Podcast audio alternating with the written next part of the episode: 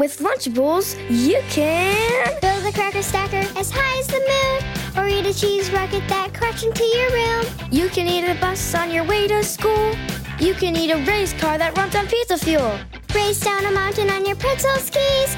Shred a guitar like it's made of cheese. Build a ham time machine and meet a woolly mammoth. Build yourself an island and eat a pizza hammock. If you can build it, you can eat it. Lunchables, built to be eaten.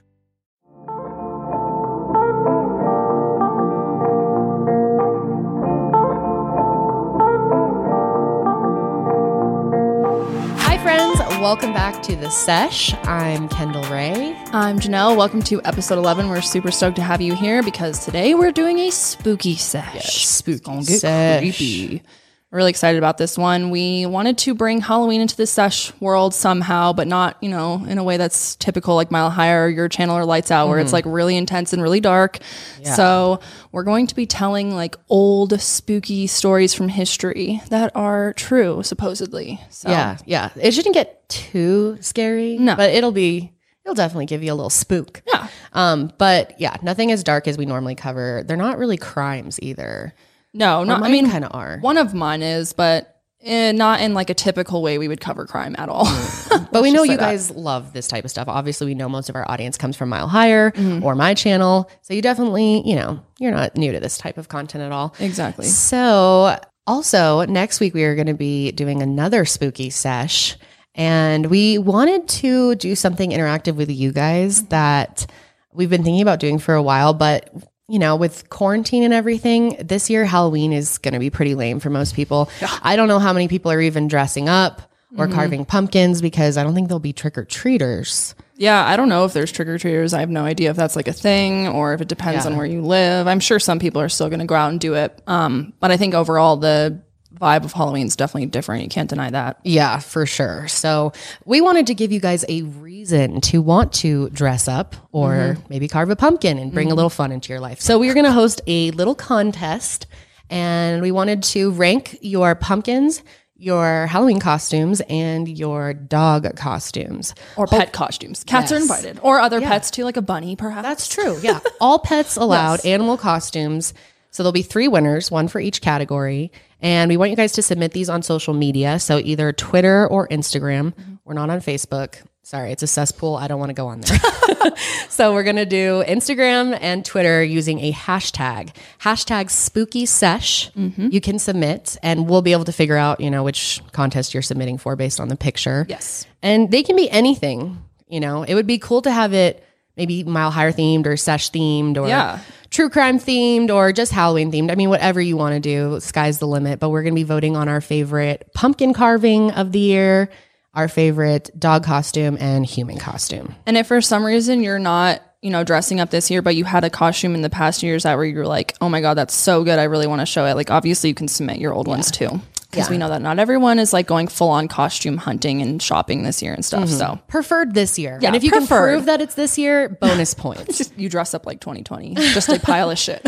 Dude, that would be good. Honestly, a 2020 costume would be pretty good. wow, you look like trash. What are you for Halloween 2020?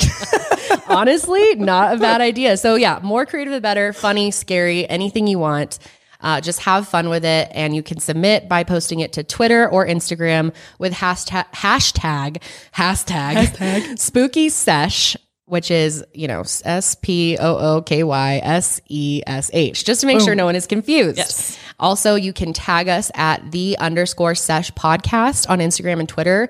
That that way we can see it. Um, and if you actually tag us on Instagram, that will be the easiest. But if you use the hashtag at the very least, we'll be able to find it. yes. Uh, so yeah, and also you must be following our social media to enter. Yeah. Follow us on social media. And of course, we have some little prizes. Uh, we don't have merch yet, which we wanted to give away merch. We're still working on We're merch. working on it. Which, We're- by the way, the ideas we have are fucking cute, y'all. I'm just telling you, it's gonna be real Yes. exciting. And I want to know what you guys uh, have as far as merch ideas. What do you want to see? What would you rep the most Mm-hmm. for sesh um, attire, if you will? Yeah, we're working on our first drop. So let us know about that. But since we don't have merch yet, we're going to just be doing three Starbucks gift cards for 25 a piece. And hopefully that's, you, you know, you can get some fall drinks. Get yourself a PSL, everybody. Gotta get your PSL. I don't, I have not had a PSL this year. Have you?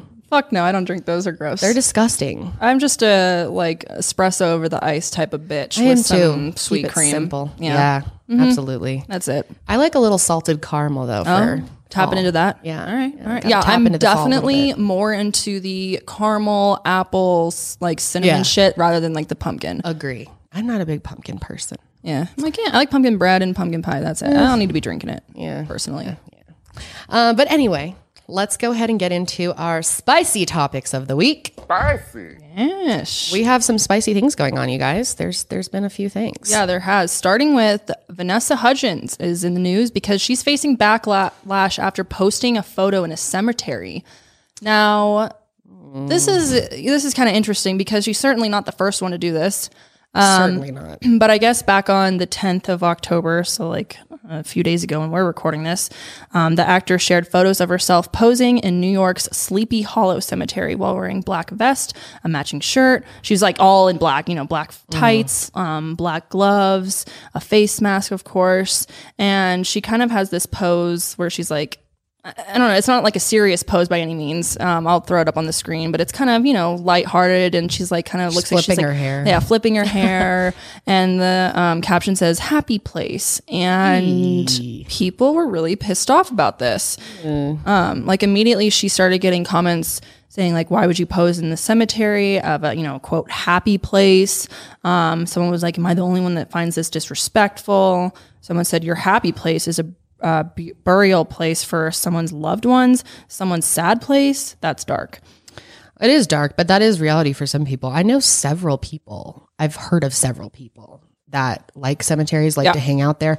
Personally, it gives me the creeps. Yeah. But sometimes there are really beautiful historical cemeteries. Yeah, and that's what she kind of made the um, argument is. I guess afterwards she changed it to like searching for a headless horseman instead of my happy place. But then people hmm. were still mad, so then she ended up commenting and being like, "I buried my father in a cemetery. I love cemeteries. They're beautiful, especially that one. It's historical, and I love history."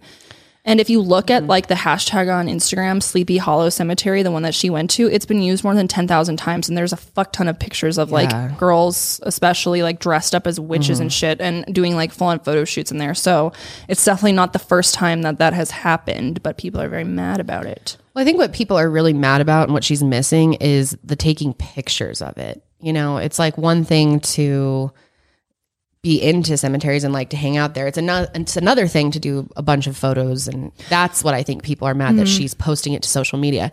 However, I don't know how I feel about it personally. I have taken a photo, I guess, in a cemetery in um a really old one from when I was in Scotland. It was beautiful and I think I posted it to Instagram. I don't know if there were I was in a cemetery, but they may not have actually been in the background, the uh-huh. tombstones. Sure. Do you remember? I can't remember. know. But I didn't get any backlash for that. And I think a lot of people take pictures in these places. I mean, they are historical. A lot of them are beautiful. And if you're into that creepy vibe, I mean, like I said, to me, I think death can be beautiful. Yeah, I remember you speaking that on our uh-huh. previous episode about like death and dying and what happens after us. If you haven't seen it, I'll link it below.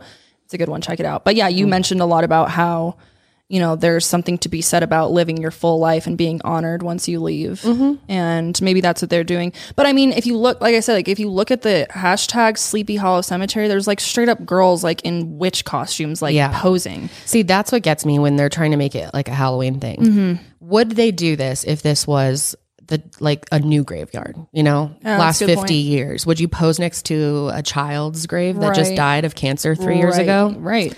That's, I mean, how old does something have to be for us to be so removed from it that we think it's okay to use it as a prop? Yeah. Because it is someone's final resting place. Sure. So I totally get the argument for that being distasteful, especially taking pictures of it. And in the whole black outfit and Yeah. posing and flipping your hair, like I see where she went wrong. Mm-hmm. I think you can maybe take a picture like this, especially if you're by a loved one's grave. Yeah. Um, you know, or I if you're just sitting there normal and posing, uh-huh. and it's more of like, check out where I am, this cool historical place. But using it as a prop and Yeah. Mm-hmm. prancing around in a black outfit, that's where I'm a little, Like having a full on photo shoot for your Instagram. yeah. Is that what the purpose of these historical cemeteries are for? No, that's don't not know. the purpose. But I, yeah, I can see how people are really mixed on this because Mm-hmm. I can see how she didn't have bad intent. It's not like she wanted to exploit them. Right. I can also see the offense though. Sure, absolutely. Well, she's certainly not the first celebrity to do it either. Back in 2018, Katherine Heigl actually um, went to a cemetery in Buffalo, New York. Buffalo, Buffalo, Buffalo. Jeez, in Buffalo, New York. Um, and I guess she was visiting her grandparents and all, as well as um, her brother's grave. And she took. She's, Kendall really can't get over the buffalo. That was really funny. okay, but she went to her grandparents and brother's grave. Yeah. right? And she started taking like a bunch of pictures, and hers were like, I feel like really obnoxious if you want to, Yeah. you know, if you think that Vanessa's were annoying, like hers were straight up like mocking it almost. And Yeah. people were pissed um, off at that. But I guess later she posted an IG Instagram um, like video being like, look, I'm really sorry. I, I Mm-hmm. Didn't realize how disrespectful it is. I obviously can understand how, you know, bad that is. And Yeah, that was a bad look for her. Yeah. But she clearly, you know, she realized it quick. She removed them all really fast. And I remember she made a video. I remember when all that happened. I really like Katherine Heigl. Yeah, me too. I like her a um, lot. I don't think she would have intentionally done anything, but it was super, super disrespectful. The way she's posing with them, like, it's so bad. It's so, so bad. So, yeah, I mean, I definitely think it's something that people, we should not normalize Yeah. doing photo shoots in No. graveyards for fun and I'm using them taking as my props. prom pictures next to my dead grandpa, guys. Yeah, yeah. it's not good. It's not good. I don't think we should head down that road. So I don't. I think it's good that Vanessa got a little Well, pushback. pushback, on yeah, that, for sure. Nothing that she needs to be like forever canceled over. But, No. uh, yeah, not not super good look. Um, but yeah, so the next story, this has been very uh, viral on Mm-hmm. the YouTubes in the YouTube world. If you follow YouTube or beauty YouTube at all, you probably have heard of this. Maybe I don't know how big. It's not as big as like the Tati James. of course thing. not. Nothing is as big as that. Dramageddon is the king forever. It makes me so tired. So this week, Glam and Gore is in the news um, because this girl, which if you don't know Glam and Gore, I didn't really know her to be honest. I've never seen her videos. I knew of her, I knew she existed, I heard but I've name. never seen it. No, I've never watched any of her videos or anything. So I have no personal opinion on her Same. at all. This was kind of my intro to her, so that's not great. Um, this girl named Spanky, or she, well, I'm not sure what her first name Yeah, is actually. she goes by Spanky. But then her YouTube channel is named Swoop. It was Spanky, and now it's Swoop. She made another one. Right. She had the Spanky channel originally, and then I believe something happened with that, some glitch or something, and then she they made that like one. she hit a certain amount of subscribers, and then all of a sudden she like couldn't gain more subscribers and had to delete her Like, channel and start over. Duck or something. I was like, if that happened to That's insane. Me, not well, like if it happened to the sesh or like your channel or something, I be so fucking mad. Oh my god! I think she was, and I think that was a pretty big thing when she made another channel and she got a bunch of new subscribers and anything. Anyway, that's totally irrelevant to the story. but she recently made a video and she basically exposed Glam and Gore, which her name is Mikey.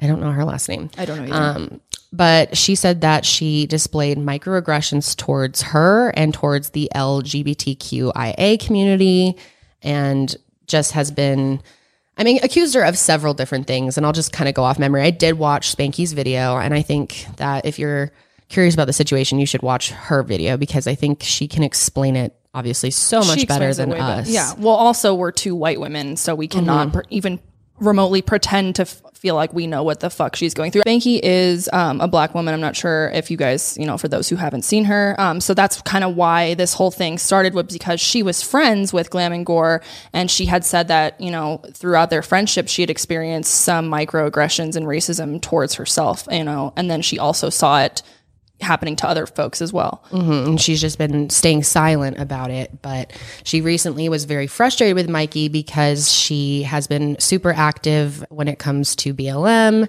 and publicly speaking up about politics and stuff, and has kind of become kind of a social justice tweeter uh, or Instagrammer.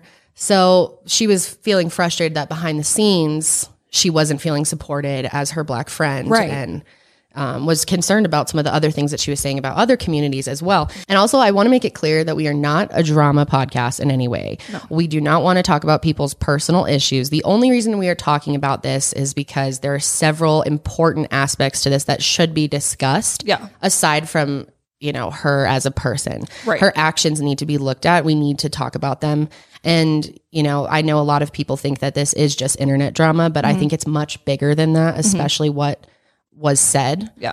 Uh, I think it's very important. And of course, when a black woman speaks about her experience, we all need to listen. It's not our place to tell her, Whether or not she's valid for speaking out or not. right, or whether she should have. Yeah. Exactly. Um, I I think it makes sense. And she said that she did try to do this behind the scenes before she brought it to the internet. She wrote this whole explanation in the description box of her video that explains I had tried to tell her several times. She explains it like there's paragraphs mm. of all the things she did. She just didn't talk about it in the video because she was already going on for like an hour. So Well, the way that the video was presented was very, I thought, like in a professional way, in a way that was like, I'm just letting you guys know this because I feel like, you know, we as you know viewers deserve to understand really who this person is and mm. obviously the current events that are happening in our world right now it's absolutely unacceptable to not call out racism Yeah. um, and so I don't think she was doing it t- to like add to the the tea community or to you know get a quick viral video out or something like that. Like it seemed like it was very well thought out, and it was with the intention of not just trying to like get views or like Yeah. clickbait or I don't think like so either. I think it's a much bigger issue than that.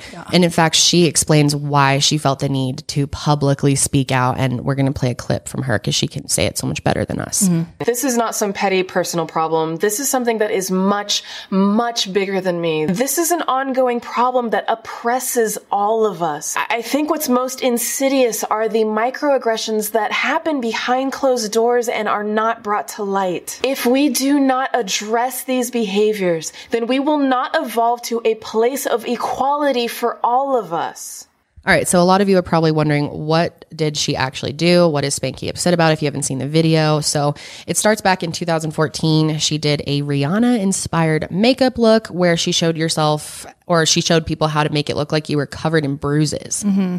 Really, really distasteful. Yeah, that's that like really drives me crazy. Yeah. I just don't understand why you would do that. The only the only thing that I could kind of make sense is if like you yourself are a survivor of abuse and you have decided to make art out of it yourself and That's like true. talk about your own experience maybe but like someone else's I just mm-hmm.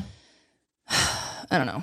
I think that's just Mm-hmm. I see what you're saying. If you were to make a look like that inspired by yourself. yeah inspired by yourself you know for whatever the like you know when you when it's your own story i feel like you can kind of do whatever you want with it because it's your I own agree. experience I agree with but that. Mm-hmm. when it's someone else's like what the fuck i'm sorry like that's just so tasteless yeah Oh, yeah, really bad. I mean, Rihanna, if you are young, too young to remember, that did happen a long time ago. Um, she wasn't just, you know, punched in the face. She was horribly beaten. Yeah. Chris Brown bit her fucking ear, dude. Yeah. It was it was really bad. She could have died. I mean, it was terrible. Um, if you've never seen the police report from that, you can look it up or the pictures of her. I mean, I don't know why you would ever think that it would be anything entertaining or interesting to make a tutorial like that.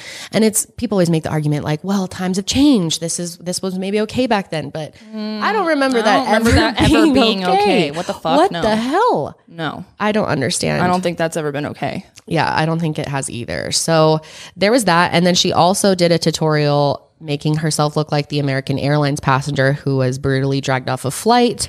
I think that happened in 2018, 2019. I don't remember the year. yeah i don't remember exactly when a few years back though and it was brutal as well Mm-hmm. Yeah, he really was in bad. really bad shape again why are you making and she said it was because of satire reasons but like because it's viral and she wants to exploit it. And d- yeah, I, I just don't, I'm really frustrated that that even happened. I never know, knew that she did that at the time, but I can't believe that was ever, that she didn't have to make an apology for that at any right point. right that that kind of went under the radar. So Uh-huh. imagine being her friend and feeling frustrated about that and like wanting to speak up for years. Right. People don't understand how frustrating it would be to watch someone be so fake to the world when they're, you know, just a Completely a completely different, person. exactly Um, she also has a lot of old problematic tweets, some really questionable stuff.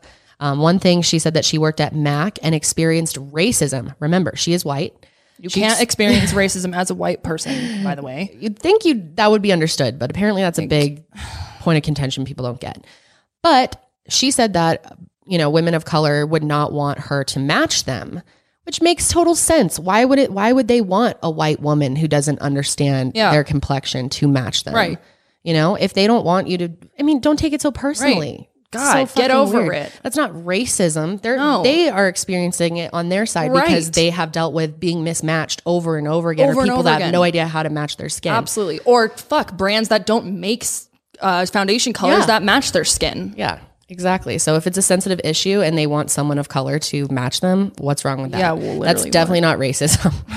uh, so that is very questionable. But one of the biggest things is that she thinks that she is oppressed and disadvantaged on YouTube um, for being white and straight Yes. and a woman. Yeah. So interesting. Uh, that is probably the biggest point people are pissed about. Is essentially um, Spanky had told her that she felt like she had experienced discrimination several times and that her channel hadn't grown because of that. She had, hadn't gotten opportunities because of her skin color, and she was trying to tell. And she had experienced a lot of depression because of this. It's been something that's been hard for her for years, and she was trying to express that to her friend Mikey that you know here's what it's been like for me. Here's what my experience is. Here's why it's hard. Here's why it's depressing.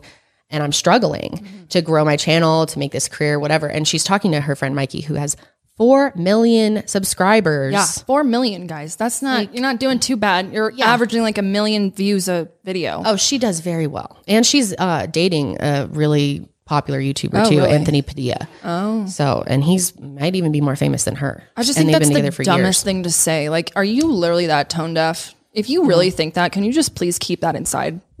Yeah, I know. You would think that, but that's that's what she said to her friend. She said, "Well, I'm surprised that you're having so many issues because I find it to be the opposite.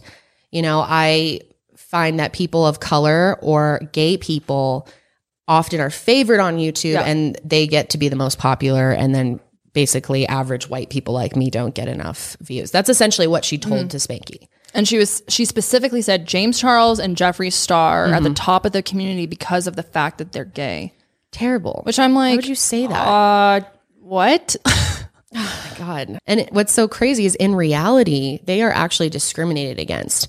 YouTube is known for censoring and demonetizing content that is LGBTQ related, or um, also Black con- content creators have is. sued YouTube. There's a lawsuit against YouTube for their content being suppressed. I have experienced that where cases I've covered on Black victims are suppressed and Yep. don't get nearly enough views. And I know that they're suppressing it because I'm talking about police or whatever it is. Um, so I think it's quite the opposite of what she was saying.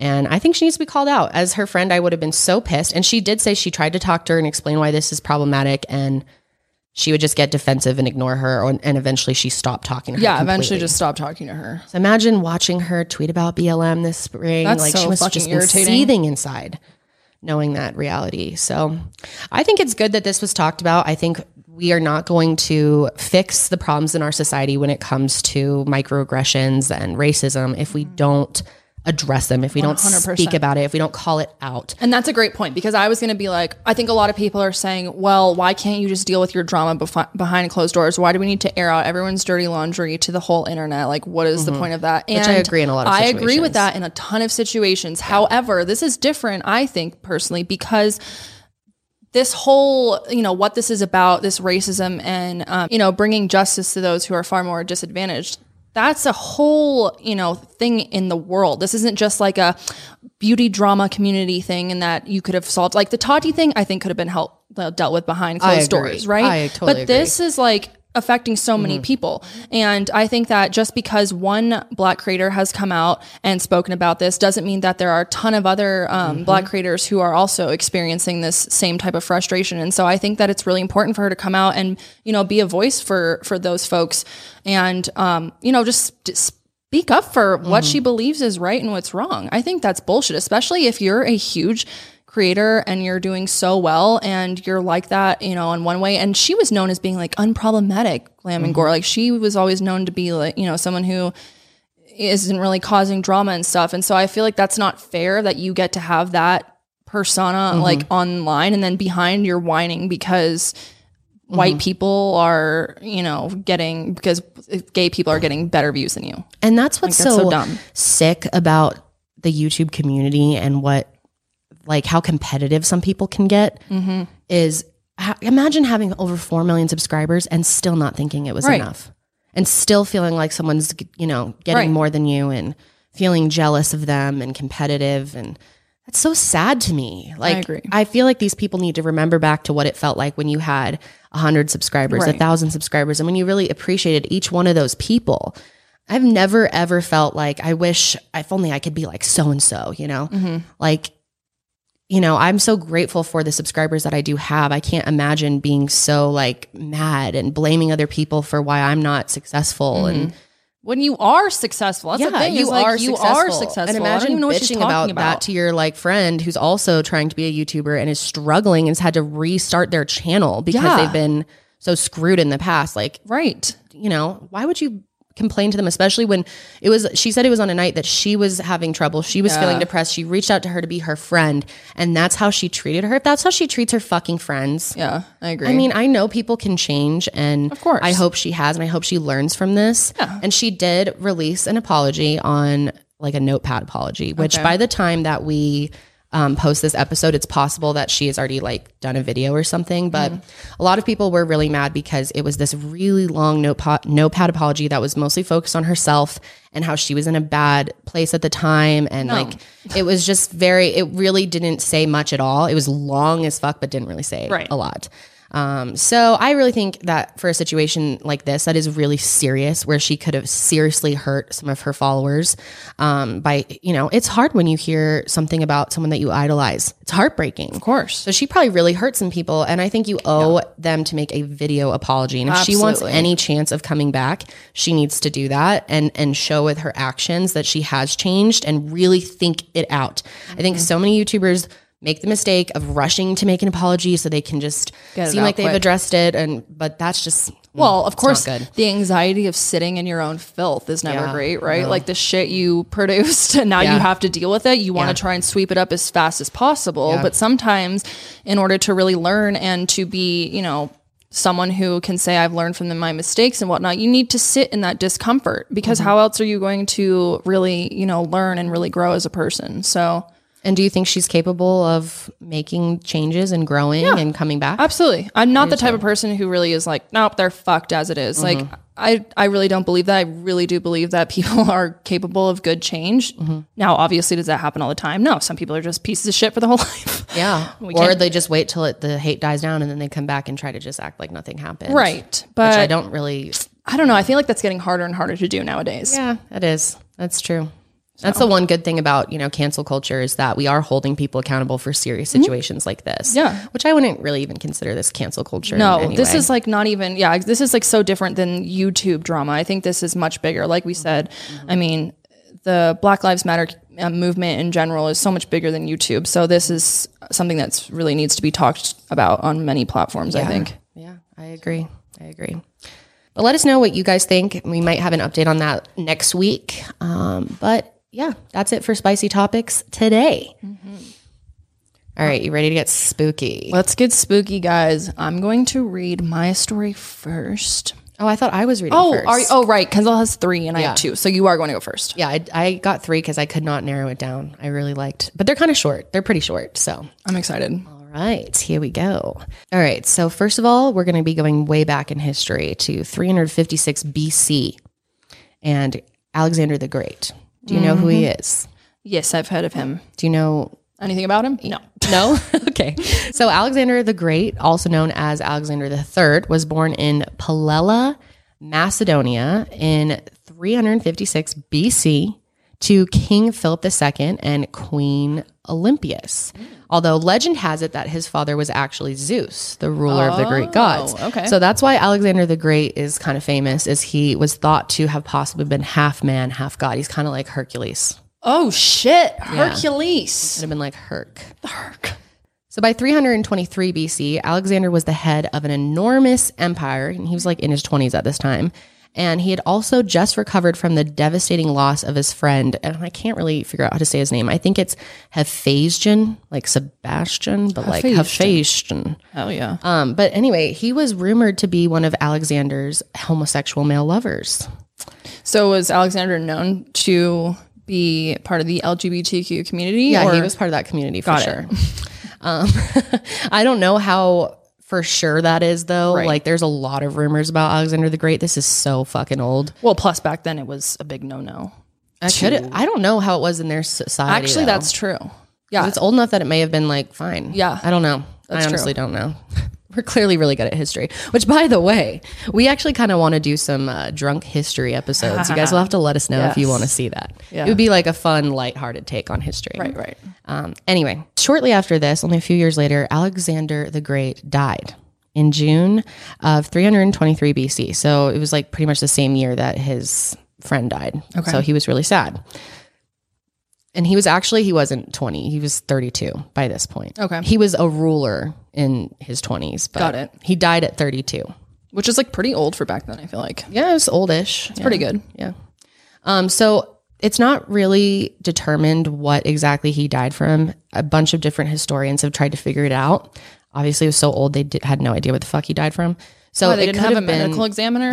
no, didn't have the medical examiner. They had, they did, but it wasn't. They weren't good.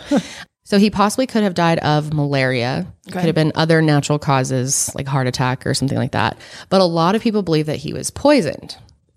And he suffered in bed for 12 days. He had excruciating suffering, actually. It was really bad.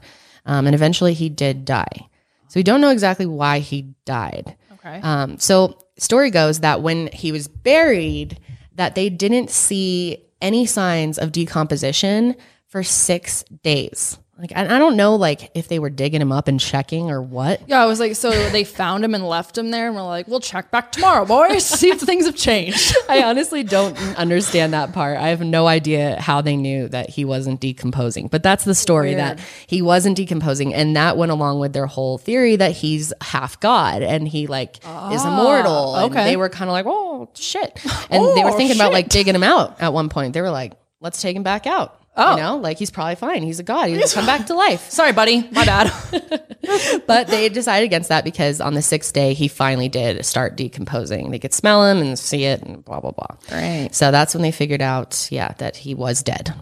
So now it's been debated back and forth again, you know, why did he die though? What killed him? And people have tried to figure it out. So recently, there is a new theory that was presented by Dr. Catherine Hall.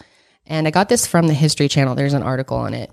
But she has an idea that maybe the reason he wasn't decomposing is because he wasn't dead yet. And not because he was a god, but because he was actually just paralyzed and unconscious. oh my fucking god, what? Yes. Okay. So, Like, so was he paralyzed? Like when he, because wasn't he sick for like a week before or whatever? Was Yes. he paralyzed then? No, they think that he went and he became paralyzed right before he died. And they thought that was oh. him being dead. Oh my god. and then he could have been unconscious as well or oh. unable to open his eyes. Now, let me tell you why. so, Dr. Hall thinks that it's possible that he had something called Guillain Barre syndrome, which is known as GBS today. You know, people have it, it's not like a super unknown thing. Um, but back then, they obviously had no idea that this existed. And this is a neurological disorder where the nerves in your body essentially kind of disconnect from your muscles, so you're not able to use them. so including your- paralyzes you, yeah, basically. can paralyze you to a certain degree. I think there's treatments and stuff for today. I'm not Yeah. super familiar with how it is today, but then. it's possible that he because okay, so some of his symptoms that he suffered from were fever, abdominal pain, progressive symmetrical and ascending paralysis. So it just like slowly went down. Oh, Wow. Uh huh. Oh my gosh, that sucks. It slowly paralyzes your body a little by little. Yeah, it's really bad. It's very bad. scary. So, uh, however, he had remained compos mentis, which means fully in control mentally before his death. And they had written that down that he was not like losing it, even though he was losing control of his body, he was completely mentally fine. Gotcha. Um, and Dr. Hall thinks that this combination of symptoms fits GBS better than any of the other theories that people have come up with. And she may she thinks that he may have contracted this disorder from an infection and the infection carried a variant of GBS which produced the paralysis and it can also cause confusion and unconsciousness. Oh so he Oh could have God. been paralyzed so what and unconscious. Wait. So he was buried?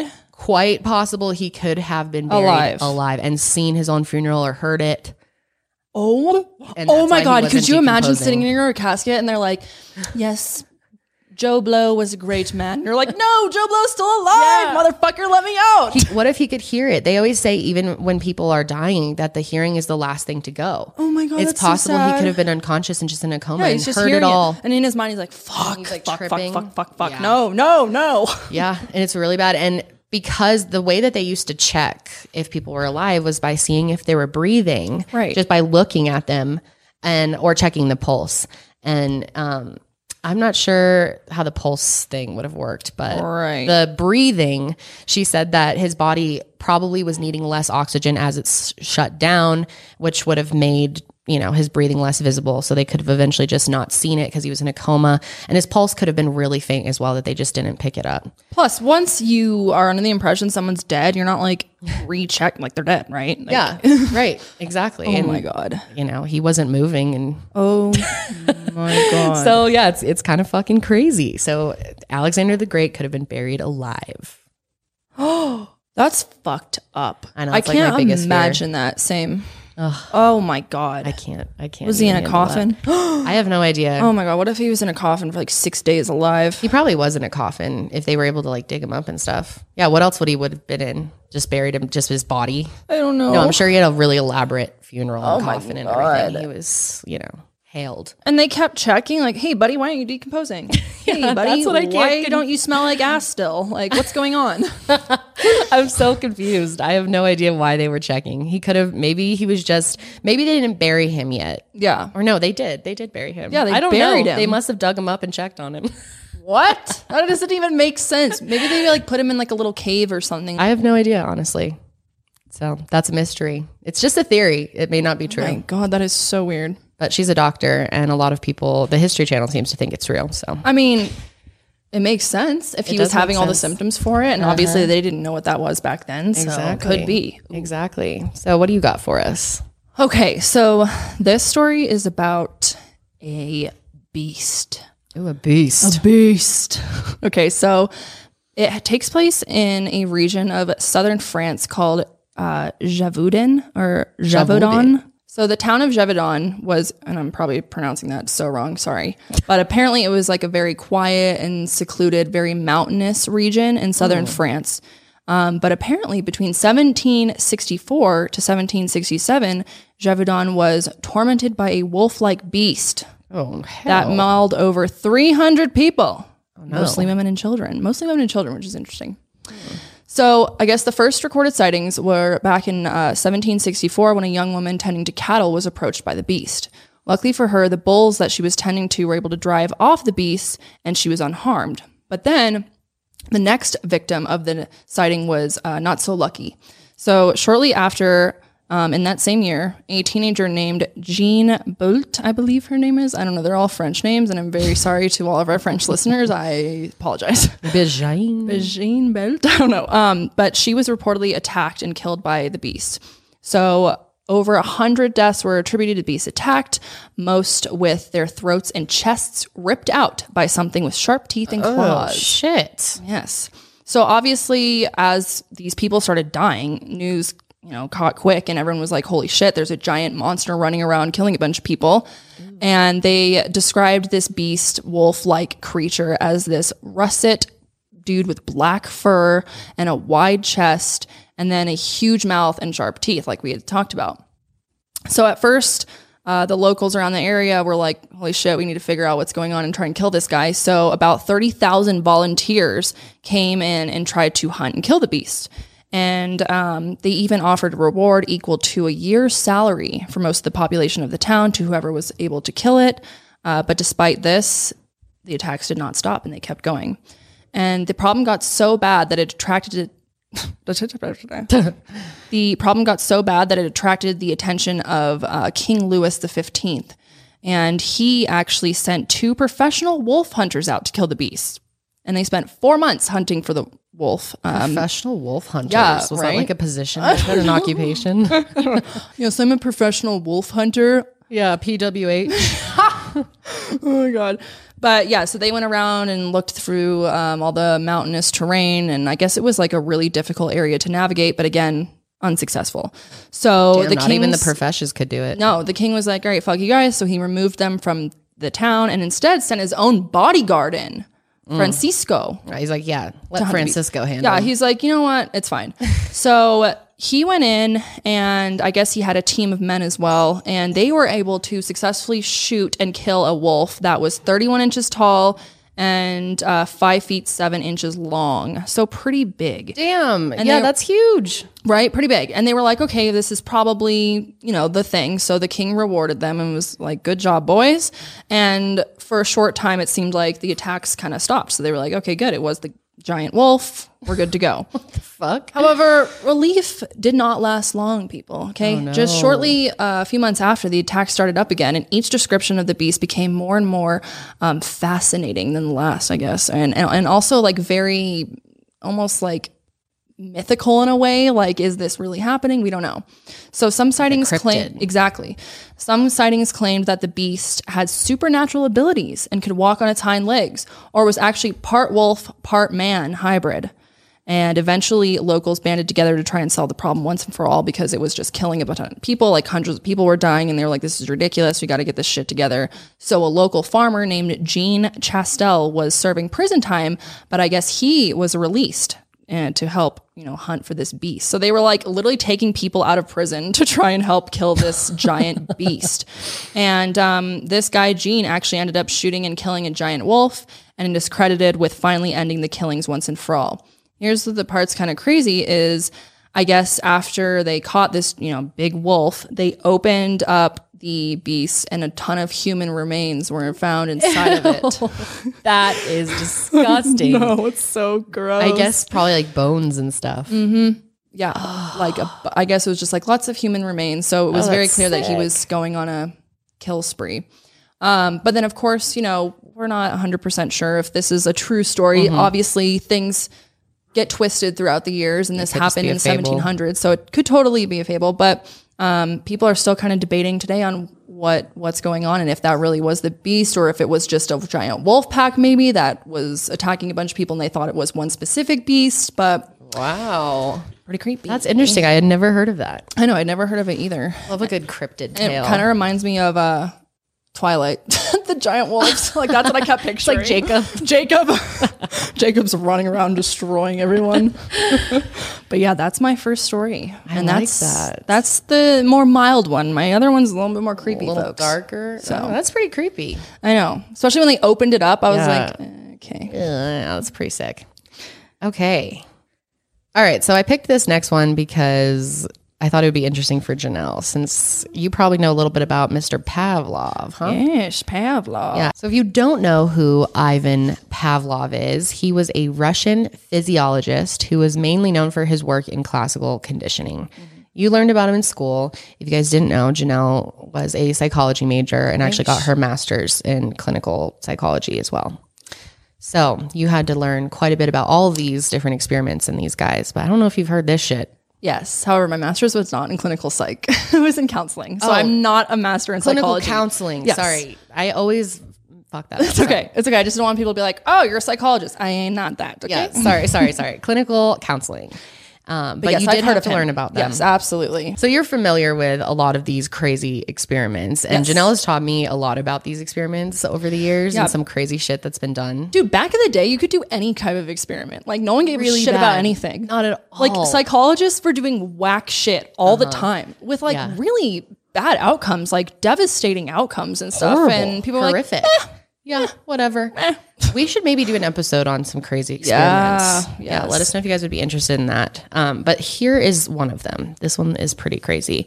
So Ivan Pavlov did a lot of work on dogs, and that was really what he was known for. Yes. I'm sure you learned about the bell and the food and everything like that. So basically, what he would do is he knew that in the presence of food that dogs would salivate and that's how he would measure their brain reaction to something a stimuli happening hopefully i can explain this Mm-hmm. Yeah, that makes doesn't sense. s- sounds stupid um, but he also figured out soon that peop- that the dogs would salivate just if someone came in the room holding the food it wasn't even just the sight of it or the smell of it and then eventually just the person alone could trigger the response um, now, how did he measure how much each dog was salivating? Do you know? "Hmm, I don't know that actually, or maybe I learned it and forgot. I want to hear it. How? Well, it seems pretty harmless, right? The dogs get food, he gets to test them, everyone wins, right? Right. And they rang a little bell and he would see their reaction and their brain and blah, blah, blah. Mm-hmm. So he actually measured it in a really fucked up way. He would surgically imp- implant devices into their throat. Oh yeah. Do you remember this? I do remember learning about this. I remember being like, "What the hell on earth?" It's disgusting. He would put these things in their throat, and they're not small little devices. They're like, they almost fill your whole trachea. Yep. Oh Um, yeah. So he would put this on the dogs, and then it would slowly measure the sal- saliva that they would create, the saliva. Saliva. But here's the really fucked up thing. And yes, it's very upsetting that they did this to dogs. Can't believe that. You know, anything went back then, like you said. Yeah, though. I there was was gonna really say no that's regulation. pretty like normal back then. People were doing some crazy shit with animals back then. but here's what's really shocking: is he did the same experiment to kids. Did you know that? I did know that. Yes. That is insane. Yes. So he would surgically implant these devices into kids. Now, who the fuck would sign up to have their kid do this, right? Well, nobody. So they had to find some kids. So they would Ivan Pavlov actually purchased kids from an orphanage. He would Really? Purchase did not know orphans that. no one cared about them. So Oh he would use them. And yeah, this is pretty fucked up. But he would put uh, these devices into their throats. He would surgically he put them, them? in. Yes. Well, I guess that makes sense. How are you going to get the kids? He bought them, straight up purchased them. Wow. Almost like slaves for testing. It was terrible. So from a rough Russian orphanage, all these kids. And then he would put them out, do surgery on them, put in these devices, and there's a uh, an X-ray. I'll put it on the screen. I'll have Janelle put it on that shows the device in their throat, and it's huge. Like you could barely like function with one of these in. Like I'm pretty sure the rest of their lives were just terrible until they eventually died. Yeah. unless they took them out. I'm not sure. Um, but yeah, they would bring in like a cookie and see if that would make them salivate, and then they would just collect all the si- saliva and see like, you know, yeah. What uh, stimuli is making them? Which is like, what is the fucking point? Yeah, people get people salivate when they're hungry. Wow, so worth it. And guess what? They found nothing from this shit. He his results were inconclusive. that's so typical. Didn't find anything. That's like the most typical shit on earth for a psych uh, like experiment. Inconclusive results. Yep. After all of that, and during it, he would literally tape their mouths open. Wow. And then instead like of a bell, school and all the, like, the squeeze their program. What? Yeah, instead of Oh a bell, which is not that bad, but still, Still, that's like fucking sick. stop touching them. That's mean. I know. It's it's honestly crazy how times have changed because you can't do like anything experimental to humans in that regard specifically. Mm-hmm. Um, you can obviously there's experiments done with in, in with humans. That's how we find Mm-hmm. th- research. That's how we do research. But God, the laws and regulations put in, like, Yeah, oh, it's voluntary never- now, Well, right? of course, it's They don't voluntary. kidnap people. but well, as far as we know, as far as we know, yeah, uh, yeah, that's a whole nother topic. yeah, for real. Um, but yes, obviously, and you know, there's regulations, and you can't put things in people's throats and ruin their lives. And sorry, you might die from this. Like that's not a thing anymore. Mm-hmm. yeah. Isn't that crazy though? Wow. I like how my blown school just like didn't bother to tell us about that. Right. Like I've always about, heard about the dog thing. Yeah. Oh yeah. And the that's like- bell. oh, that's so tip. Yeah. I learned that in a psychology class, but I did not hear about how they measured the saliva and that they did it to kids. I did not know Small that. little detail. I knew they did it to kids. I did not know that they fucking bought their kids from that uh from the Orphanage. orphanage. That's so psycho. I mean, it, it makes sense. Like, how else are you going to get the kids? No one else is going to volunteer their kid to do that. no, definitely not. oh, so pretty fucked up. All right, what do you got for us now? All right, moving right along, folks. Okay, so little backstory here. Um, I think it was like your first Crimetober or uh, freak week. Second freak week. Was it the second freak I week? think that we did Carl Tanzler. Yeah, she knows that it has to do with Carl Tanzler, who, if you guys are not aware of, was a story about this man who basically kept his wife around for a long time and I have a as video on it if you want to see it. his deceased wife, I should add, not his alive wife. Uh-huh. Yeah, and did some pretty questionable stuff with her body. It's creepy. So this is kind of along the lines of the same idea. Um, this is about a man named Anatoly Moskvin or Anatoly Moskvin. Uh, again, sure I'm mispronouncing that. I apologize.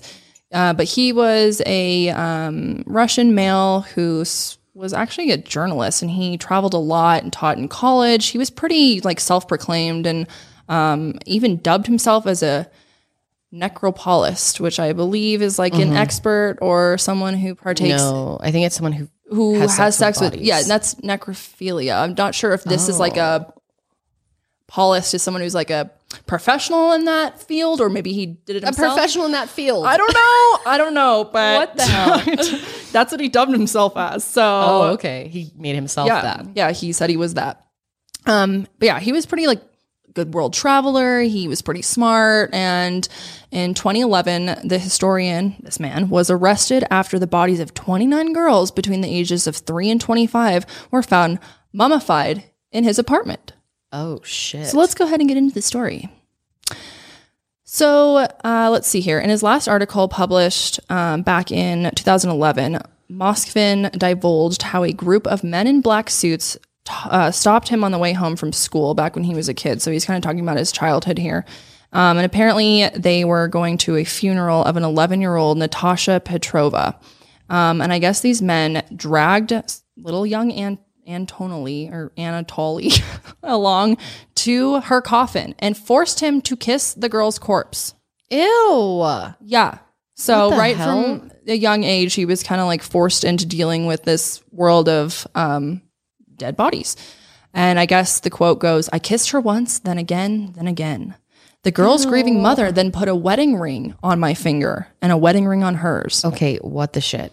Mm-hmm. These people are insane. My strange marriage with Natasha was useful, he said, and it led to a belief in magic and ultimately a fascination in the dead. So he began to wander through cemeteries as a schoolboy growing up as well. After, I think he kind of means that, like, that whole, you know, thing with Natasha, kissing her and everything was kind of like the spark that created his obsession with death. Yeah, I would say that was probably Uh, it. yeah. So Because we know from psychology as well that experiences you have when you're, you know, young, when you're a child. Oh yeah, they mean a lot of shit. Yeah. they can really kind of you know form Shape the, the form of the yeah life. exactly. So um, when he was in school, he was walking through cemeteries and um, he took detailed notes of each one of the you know bodies that were buried there and kind of dove into the histories of them and why they were dead and where they came from and all that stuff. Um, I guess he walked up to 20 miles a day, sometimes sleeping on hay bales and drinking rainwater from puddles in these uh, cemeteries. So he was an odd, odd man for sure. Yeah. Yeah. Drinking from the puddles. Mm-hmm. And at Wow. one point, he even spent the night sleeping in a coffin ahead of a deceased person's funeral. Oh, that's nice. A nice Wanted to cozy like try it out. Yeah. He's like, well, before you get to go in there, I want to go in. Get So- Uh-huh. to take a little nap in there. Yeah. Very nice. All right, so here's where it gets juicy. Back in 20 or 2009, locals began to discover the graves of their loved ones were being messed up and like someone was digging them up and taking the bodies oh, and this was happening a lot. And so for nearly 2 years, graves were being dug up and no one knew what was going on and you know, no one could figure out like if it was a person, Yeah. if it was an animal, like Not what like you can install a camera.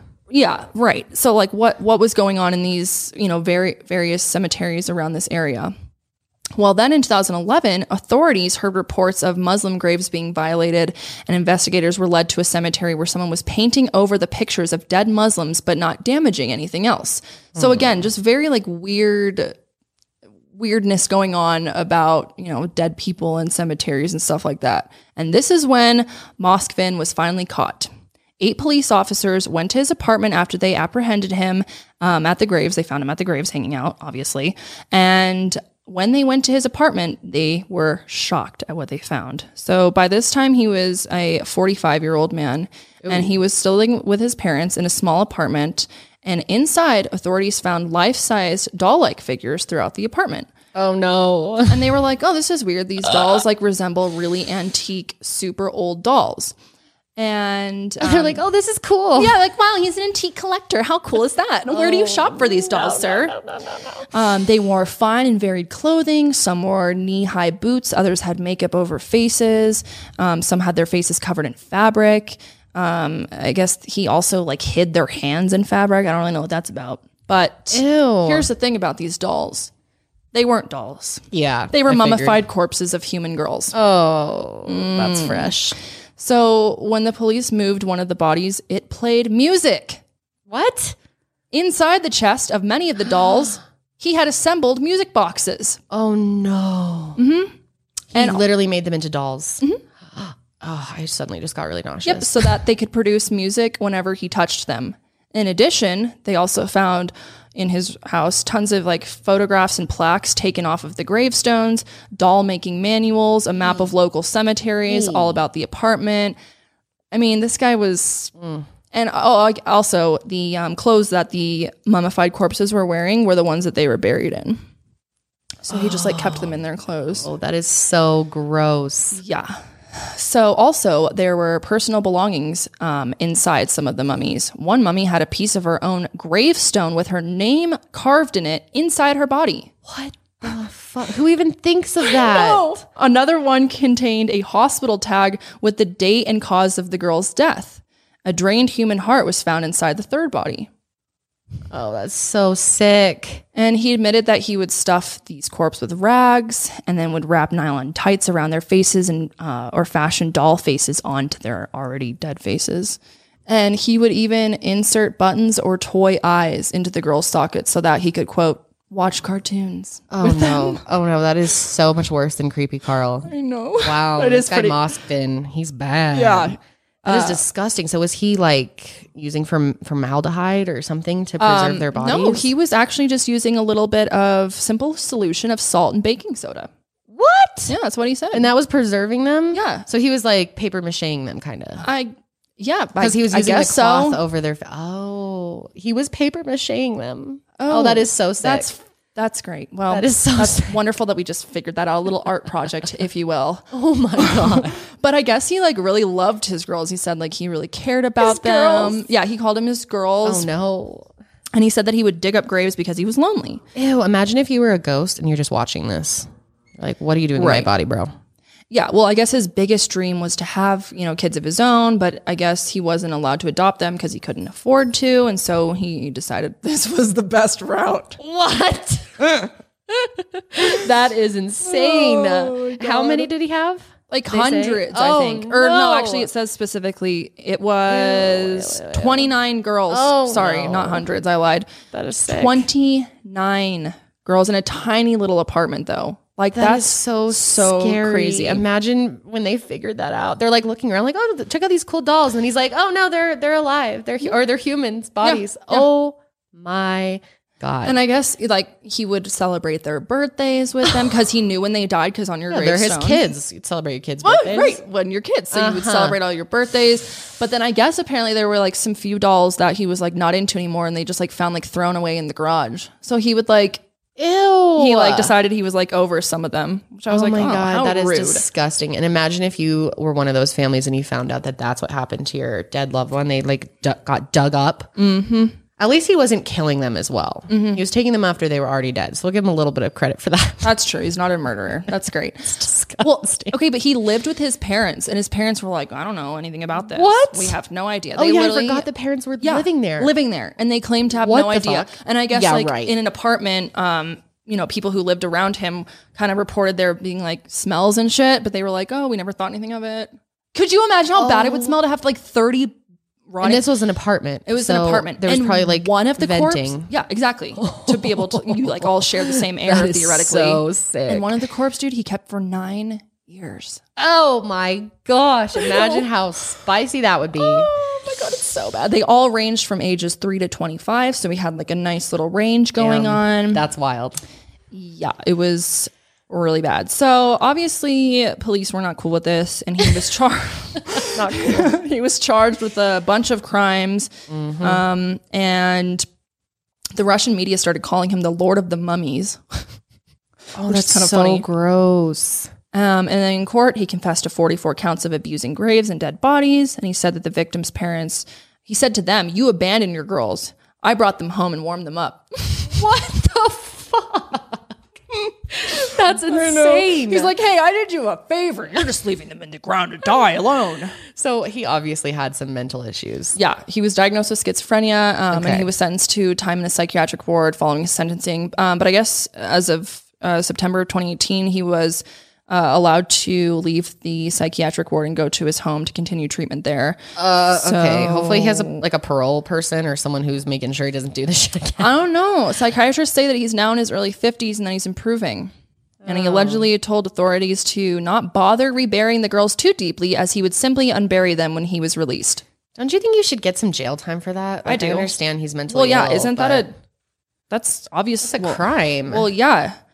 And so I guess he was yes convicted, but I I agree. I mean, I think that he definitely could use some hmm. psychiatric help as well, but I don't know if I think that's not enough time to rehab, in my opinion. well, literally the fact that he's right now saying don't bother bur- burying them too deep because I'm gonna just gonna go f- find them when I when I get the chance to. Like he's obviously mm, that's really, really scary. Yeah. So, oh, he's not released, but he's going to be released soon.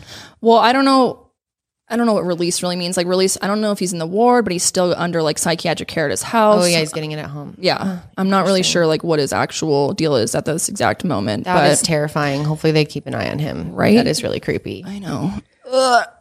So, okay, my last one is another history one. Okay. We're going back in time again. So now we're going back to 1495. Not too far back, only a couple hundred years. and I picked this one because I thought this was very fitting for 2020 and us all living through a pandemic in our lifetime. Is if we if you think corona is bad, no, no, no. Oh, Things really? could be much, much worse oh, for us. Okay. And here's why we should be thankful that coronavirus is Oh, so this is going to make us thankful for Corona. we should be. thanks Corona. We should be thankful that it's not as bad as this shit. Because have you heard of the Renaissance zombies? no. This is insane. So back in 1495, troops under the command of French King Charles VIII attacked the city of Naples, Italy. These are where my ancestors were from, so they could have been there. Shit. Mm, I know, very scary. So obviously it was brutal war, and some of these troops were actually known to be on the expedition with Christopher Columbus. So they had just gotten done, you know, just pillaging America, Right. And Finding America, aka Americans. destroying everyone who's indigenous and was here first. Got it. Yeah, which by the way, we really wanted to do a Christopher Columbus episode Yeah. and we forgot. We, We were going to do it for Columbus Day and just drag his ass, but Yeah. apparently we forgot about it. So we'll have Next that year, next we're going year. to do that because nothing makes me happier than dragging his bitch ass. And people really need to know the truth about him. I mean, some people know, but did they know the full extent? Mm. this of guy was a loser. Yeah, to say the least. He didn't even make it to America. I know. He like went to the Bahamas. I know. and he thought he was in Uh, America. yeah, hmm, stupid ass. And that's why he uh, called the Native American people Indians. Fun fact, because he actually thought he was In India. In India, yeah. So he was dumb. Anyway, what so you mean you didn't have they- Google Maps, fucking Christopher, you dumb bitch. Just kidding. Christopher Columbus. Christopher Columbus. anyway, he was known for bringing all types of disease with his, you know, troops of people into the Native American lands and killing millions. I mean, did you actually know it was the biggest genocide ever? It was the most people that ever died from one thing. I I believe that, no doubt. I Yeah. can 100% see that being real. it's crazy. I mean, between the people they murdered and raped and enslaved, and then yeah, just you know, spreading disgusting STDs. It was just really, really bad. God, white people just really doing some work. Exactly. So some of those guys uh, went back home and they went on this expedition again under French King Charles to Naples. So they were there. And they also brought that disease from America now to Naples. So they had this crazy outbreak of syphilis. Oh, Yeah. the SIF. The syph, except for the syph was a lot. I was gonna say worse SIF's like then. not that bad, right? No. people get syphilis all the time. bad. It was bad. This was like a different strain of it or something. It was horrible. It was way worse than the modern one that we know today. It was like a mutated, fucked up version. Ooh. So how this happened was first it broke out among the troops, so they were the first ones to get sick. But it takes two to six weeks to see symptoms of it. So meanwhile, they're infecting a bunch of prostitutes that were oh, the Naples locals. So the prostitutes then went and brought it to the rest of the community, and before anyone knew, in a couple weeks, tons of people had this. damn. And they basically turned into walking zombies, dude. It was horrific. Really? So, yeah. The first symptoms are large, disgusting, foul smelling ulcers all over your body. This can be on your face, your stomach, your boobs, wherever they go.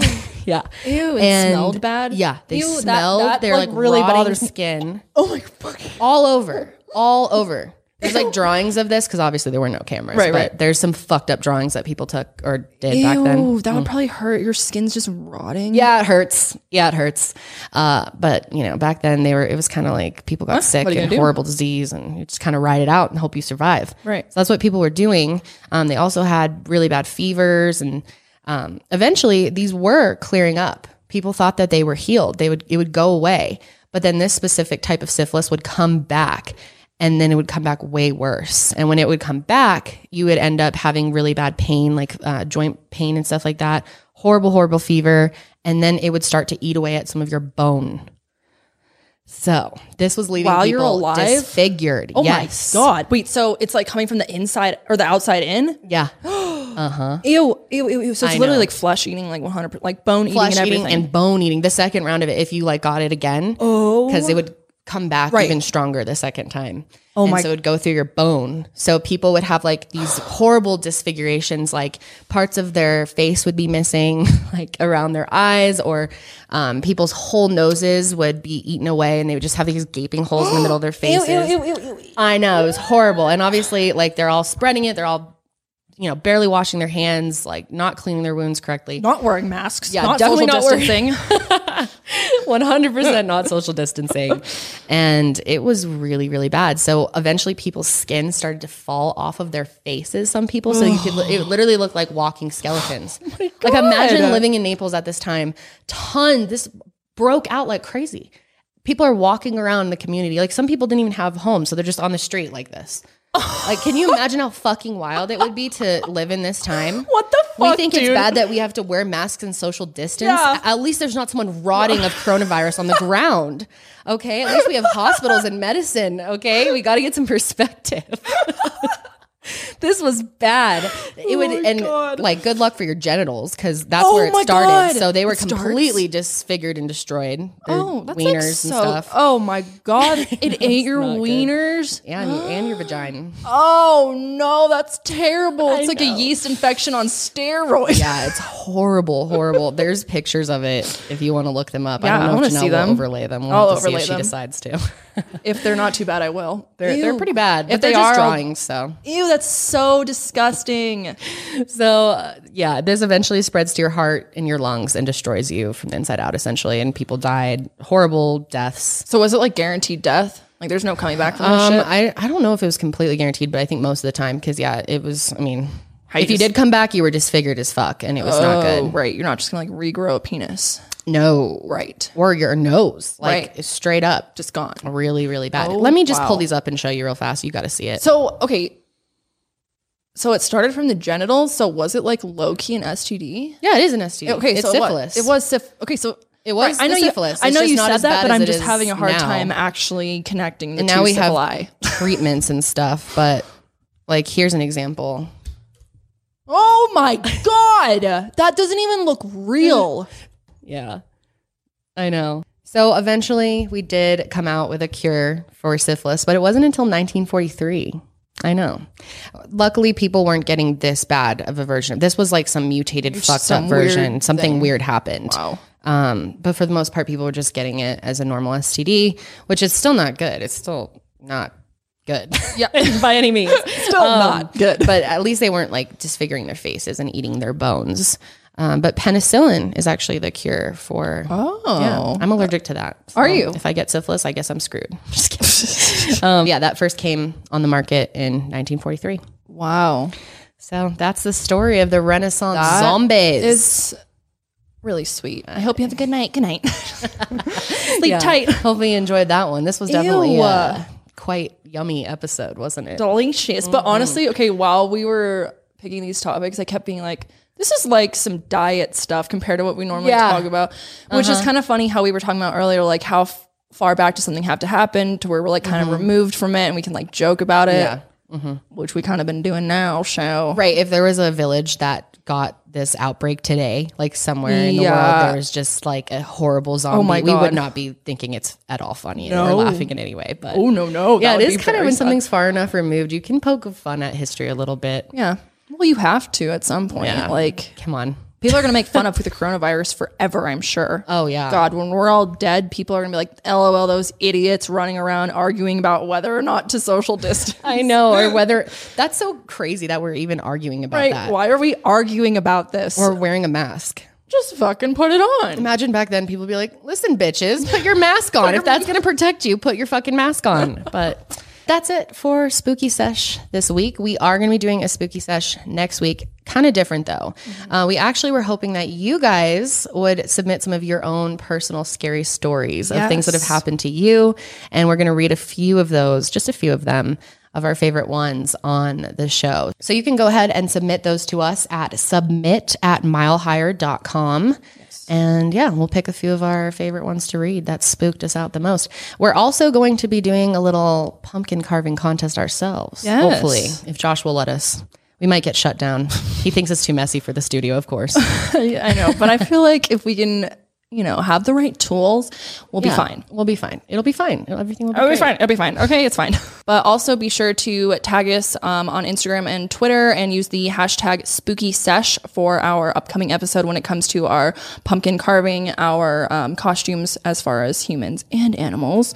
And also, if you guys have an extra moment, be sure to head on over to Apple Podcasts or uh, Spotify and subscribe and follow there. It really helps us out. Again, our numbers aren't affected by YouTube at all. It only matters um, through audio. So if you want to help out the show, we really, really appreciate that. That is all for us. Thank you guys so much. We will see you on the next sesh. But until then, keep, it fresh.